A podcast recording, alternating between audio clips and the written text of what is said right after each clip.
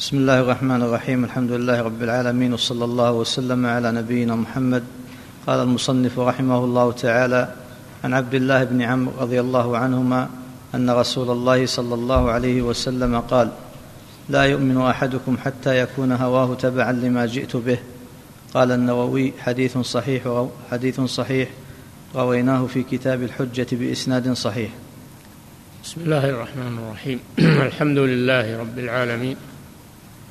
صلى الله وسلم على نبينا محمد وعلى آله وأصحابه أجمعين. قال رحمه الله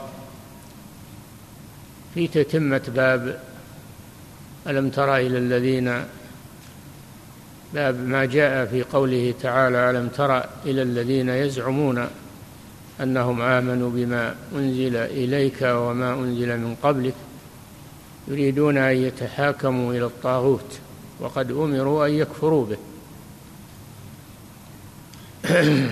سبق الكلام على أول هذا الباب وهذا الحديث عن ابن عمر رضي الله تعالى عنهما أن رسول الله صلى الله عليه وسلم قال لا يؤمن أحدكم حتى يكون هواه تبعا لما جئت به.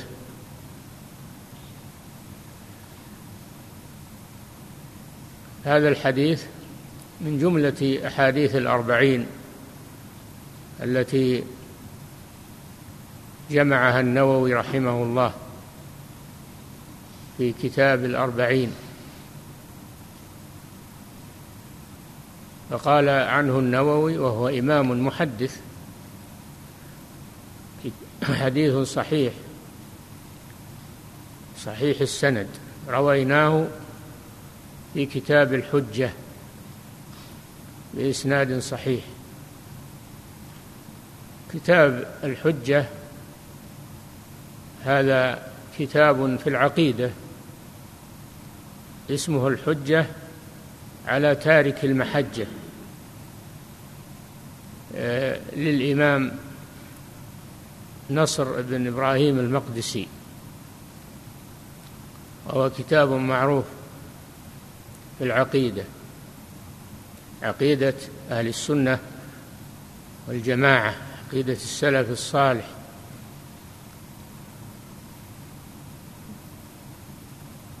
والحافظ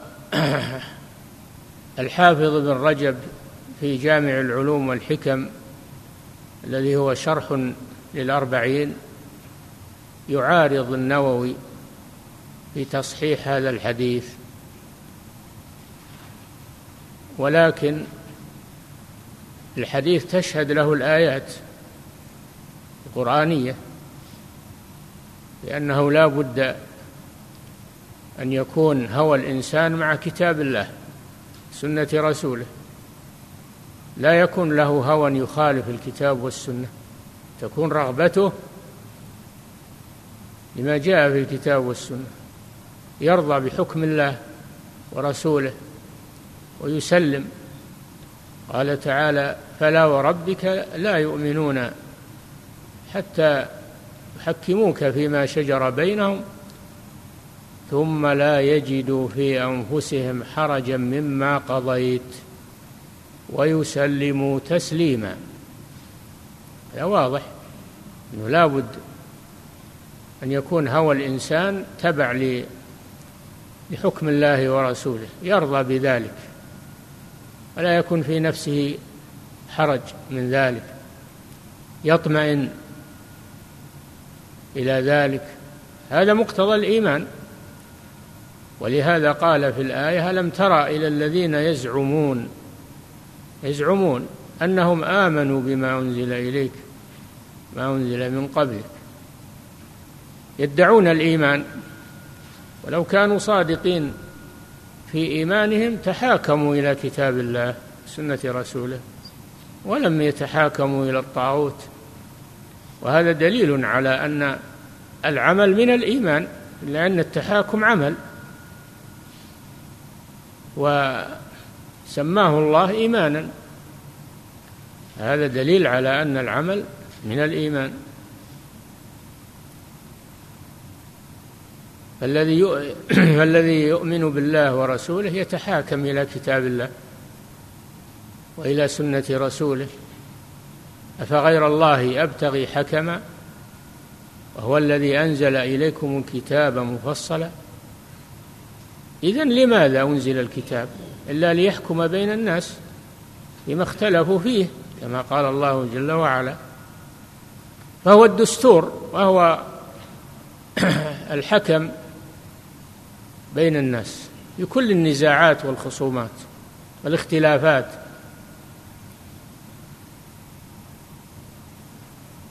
فالذي لا يتحاكم إلى كتاب الله وسنة رسوله هذا ليس بمؤمن وإنما يزعم الإيمان يزعم والزعم هو أكذب الحديث. يزعمون أنهم آمنوا بما أنزل إليك وما أنزل من قبلك فيأتون بما يخالف الإيمان وهو التحاكم أو إرادة التحاكم. الإرادة مجرد الإرادة فكيف بالفعل؟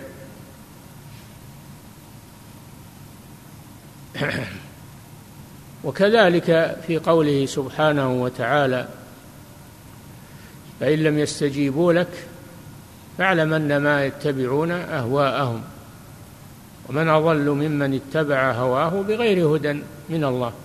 قال تعالى أفرأيت من اتخذ إلهه هواه؟ أضله الله على علم. قال في بني إسرائيل فكلما جاءكم رسول بما لا تهوى أنفسكم استكبرتم ففريقا كذبتم وفريقا تقتلون. فلا بد أن يكون هوى المؤمن مع كتاب الله ورغبته مع كتاب الله وسنة رسوله. هذا هو الإيمان. فالآيات تشهد لهذا الحديث على ما جاء في مضمونه. وأن التحاكم إلى كتاب إلى غير كتاب الله وسنة رسوله أنه يخالف الإيمان. لأن مقتضى الإيمان تحاكم إلى كتاب الله سنة رسوله صلى الله عليه وسلم.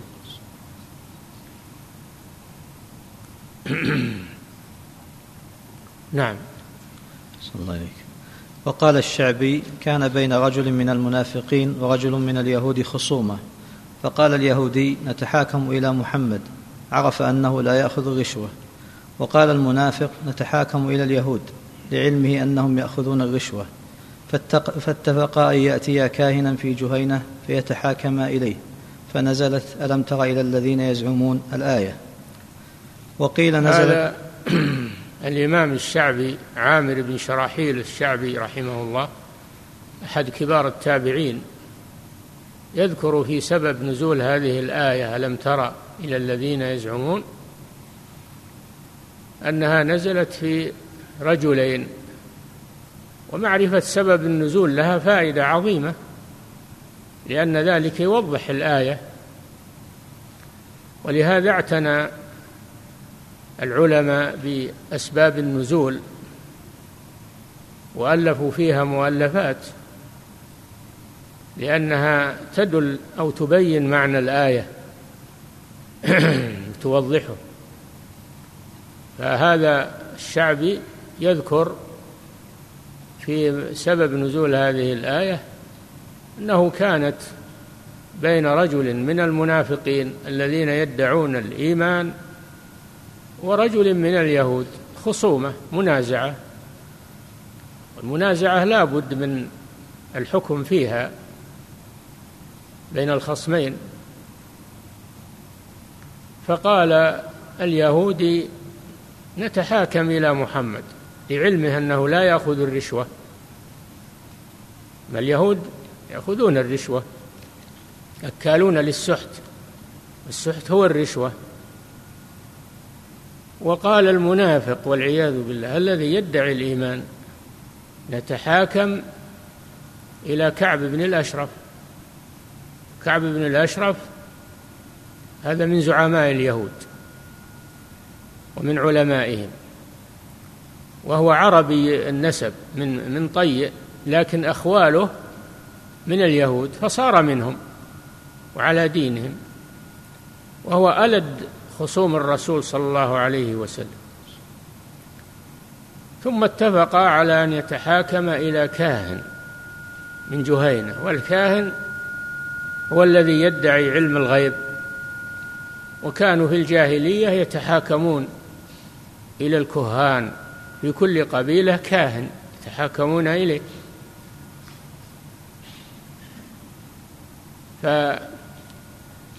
فهذا دليل على هذا يبين ما سبب نزول الآية وأن الله سبحانه وتعالى نفى الإيمان عمن ادعاه وهو يتحاكم إلى غير كتاب الله وسنة رسوله. نعم. وقيل نزلت في رجلين اختصما فقال أحدهما نترافع إلى النبي صلى الله عليه وسلم وقال الآخر إلى كعب بن الأشرف ثم ترافعا إلى عمر فذكر, فذكر له أحدهما القصة فقال للذي لم يرضى برسول الله صلى الله عليه وسلم أكذلك؟ قال نعم فضربه بالسيف فقتله. نعم. والسبب الثاني مثل الأول أنها أن رجلين واحد من اليهود وواحد من المنافقين الذين يدعون الإيمان والإسلام تنازعا في قضية. فقال اليهودي نتحاكم إلى محمد. وقال المنافق تحاكم إلى كعب بن الأشرف. ثم توصلوا إلى أن يتحاكموا إلى عمر بن الخطاب. عمر بن الخطاب يتركون الرسول ويذهبون إلى عمر. يذهبون إلى عمر بن الخطاب. فذهب إلى عمر رضي الله عنه ذكر له القصة. وقال لعمر إننا حصل منا كذا وكذا والآن نتحاكم إليك. فقال للمنافق أهكذا؟ يعني أهكذا أنت قلت. نتحاكم إلى عمر نترك الرسول صلى الله عليه وسلم؟ قال نعم. أقر. فلما أقر بذلك قتله عمر رضي الله عنه. فهذا فيه دليل على أن المنافق إذا أظهر نفاقه إذا أظهر أما ما دام أنه ما يظهر نفاقه فنكل أمره إلى الله. لكن إذا أظهر نفاقه وطالب بتحكيم غير الشريعة أنه يقتل. قتله عمر وأقره الرسول صلى الله عليه وسلم على ذلك ونزلت الآية. نزلت الآية تستنكر هذا الصنيع.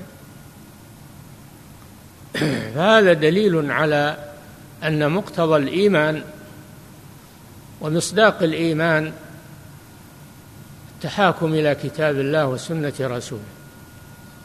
ترك القوانين والأنظمة البشرية والزعماء. حتى عمر حتى عمر أفضل الصحابة بعد أبي بكر. لا يجوز التحاكم إليه والإعراض عن الكتاب والسنة. فكيف بغيره من الطواغيت؟ لا يجوز هذا أبدا أن يكون الحاكم إلا كتاب الله بين المسلمين في كل زمان ومكان لأن الله أنزله للحكم بين الناس. فكيف يعرضون عنه ويحكمون غيره؟ هذا لا يعمله إلا منافق. أما المؤمن صحيح الإيمان الصادق فإنه لا يبتغي بحكم الله حكما آخر. أفحكم الجاهلية يبغون؟ من أحسن من الله حكما لقوم يوقنون. وإذا فهذا هو الواجب على على المسلم الذي هو صادق في إيمانه. ويقولون آمنا بالله وبالرسول وأطعنا ثم يتولى فريق منهم من بعد ذلك وما أولئك بالمؤمنين. وإذا دعوا إلى الله ورسوله ليحكم بينهم إذا فريق منهم معرضون. وإن يكن لهم الحق يأتوا إليه مذعنين. فإذا صار الحق لهم والحكم لهم رضوا. وإذا كان الحكم عليهم سخطوا ولم يقبلوا. هذه هذه صفة المنافقين. هذه صفة المنافقين والعياذ بالله. أما المؤمن فإنه يرضى بحكم الله سواء كان له أو عليه ويطمئن إلى ذلك ويسلم له ولا يعترض عليه بأن يذهب إلى القوانين وإلى المستشارين القانونيين وإلى هذا كله على حساب الإيمان. على حساب العقيدة. فعلى المسلمين أن يتنبهوا لهذا الأمر. لأن الكفار يريدون أن يصرفوا المسلمين عن التحاكم إلى كتاب الله. ويريدون أن يجلبوا لهم قوانينهم وطواعينهم وشرهم. فعلى المسلمين أن يحذروا منهم. ولا يبغون بكتاب الله بديلا. أبدا. هذا هو الإيمان وهذا التوحيد. هذا يدخل في التوحيد. يعني لأن التحاكم إلى شريعة الله هذا من التوحيد. تحاكم إلى غير شريعة الله هذا من الكفر والنفاق. نسأل الله العافية. نعم. فيه مسائل. نعم. الأولى تفسير تفسير آية النساء وما فيها من الإعانة على معرفة فهم الطاغوت. نعم تفسير آية النساء ألم تر إلى الذين يزعمون أنهم آمنوا بما أنزل إليك وما أنزل من قبلك؟ فسرها ما جاء في سبب النزول في قصة الرجلين. نعم. تفسير آية الثانية تفسير آية البقرة. وإذا قيل لهم لا تفسدوا في الأرض الآية. وإذا قيل لهم يعني للمنافقين. لا تفسدوا في الأرض بالمعاصي والتحاكم إلى غير شرع الله. قالوا إنما نحن مصلحون. فدل على أن الحكم بما أنزل الله إصلاح في الأرض وأن الحكم بغير شرع الله إفساد في الأرض. وإن كانوا يزعمون أنهم يصلحون بين الناس. نعم. الثالثة تفسير آية الأعراف ولا تفسدوا في الأرض بعد إصلاحها. يقول الله جل وعلا ولا تفسدوا في الأرض بعد إصلاحها. الله أصلح الأرض بإرسال الرسل وإنزال الكتب تحكيم الشريعة. فإذا عدل الناس إلى غير ذلك حكموا القوانين والأنظمة البشرية فهذا إفساد في الأرض. وإن كانوا يزعمون أن هذا إصلاح وتقدم ورقي وحضارة ومسايرة للأمم إلى غير ذلك مما يقولون. نعم. الرابعة تفسير أفحكم الجاهلية يبغون. أن الله سمى التحاكم إلى غير كتاب الله حكم الجاهلية. حكم الجاهلية باطل كفر بالله عز وجل. نعم. الخامسة ما قال الشعبي في سبب نزول الآية الأولى. نعم الشعبي ذكر سبب النزول وهو أنه حصلت خصومة بين رجل من اليهود ورجل من المنافقين. فطلب المنافق التحاكم إلى غير كتاب الله عز وجل. فأنزل الله هذه الآية ونفى عنه الإيمان الذي يدعيه وأكذبه في ذلك. نعم. السادسة تفسير الإيمان الصادق والكاذب. الإيمان الصادق هو بتحكيم الشريعة والإيمان الكاذب يزعمون هذا تحكيم القانون وتحكيم غير الشريعة. نعم. السابعة قصة عمر مع المنافق. وأنه قتله فدل على أن المنافق إذا أظهر نفاقه فإنه يقتل. أما إذا كان نفاقه خفيا ولا يظهره فهذا بينه وبين الله. نحن ليس لنا إلا الظاهر. نعم. الثامنة كون الإيمان لا يحصل لأحد حتى يكون هواه تبعا لما جاء به الرسول صلى الله عليه وسلم. أن الإيمان لا يحصل ولا يتحقق إلا إذا كان رغبة الإنسان فيما جاء به الرسول صلى الله عليه وسلم. وأما إذا كانت رغبته وإن ادعى الإيمان لكن رغبته في غير ما جاء به الرسول صلى الله عليه وسلم فإن هذا يتنافى مع الإيمان. نعم. باب من جحد شيئا من الأسماء والصفات. يكفي. الله تعالى أعلم وصلى الله وسلم على نبينا محمد وعلى آله وصحبه أجمعين.